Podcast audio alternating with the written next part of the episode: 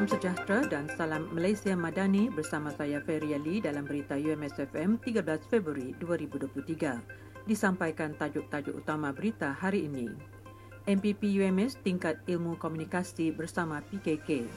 UMS terima dana lebih 1 juta ringgit di bawah inisiatif penjana KPT PACE Fasa 3. UMS teroka peluang kerjasama bidang pendidikan penyelidikan di Jepun. Berita sepenuhnya, Pusat Komunikasi Korporat PKK Universiti Malaysia Sabah UMS menerima kunjungan hormat daripada Majlis Perwakilan Pelajar MPP UMS baru-baru ini. Perbincangan tertumpu kepada usaha meningkatkan pengetahuan barisan kepimpinan MPP mengenai hal-hal berkaitan dengan pengurusan media yang cepat dan efektif serta mengetahui elemen-elemen asas pencitraan seperti teknik penggambaran dan grafik.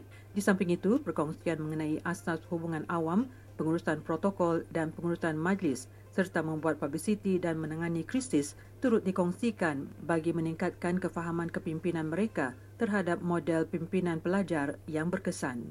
Rombongan yang diketuai oleh Timbalan Presiden MPP Tioh Kok Tioh disambut oleh pengarah PKK Dr. Jakaria Dasan dan Timbalan pengarahnya Teknologis Dr. Nur Khairul Izrin Muhammad Nur. Universiti Malaysia Sabah UMS menerima dana berjumlah lebih 1 juta ringgit daripada Kementerian Pendidikan Tinggi KPT bagi pelaksanaan program Pelan Jana Semula Ekonomi Negara Penjana KPT Professional Certificate PACE Fasa 3 pada tahun ini.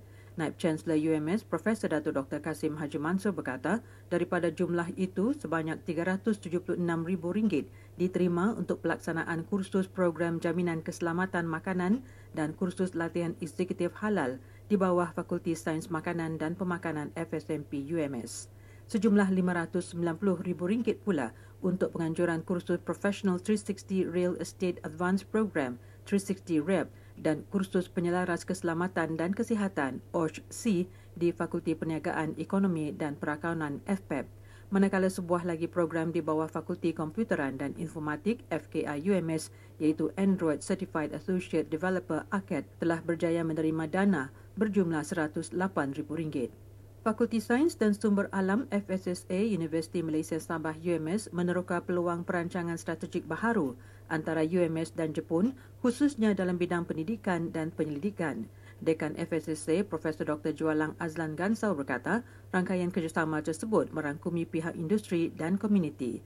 Perkara tersebut merupakan antara inti perbincangan ketika kunjungan hormat konsulat Jepun iaitu Shiho Kako, Counselor dan Iguichi Takayoshi, Second Secretary Consul di FSSA pada awal bulan ini. Pihak FSSA turut memberi perkongsian beberapa kerjasama dan aktiviti yang sedang dijalankan bersama universiti-universiti di Jepun iaitu Kagoshima University dan Rakuno Gakuen University untuk program Exchange Student and Visit of Research Counterpart to UMS. Kian berita UMS FM pada hari ini 13 Februari 2023 sumber berita dari UMS. Terus setia dengan UMS FM, suara kampus lestari.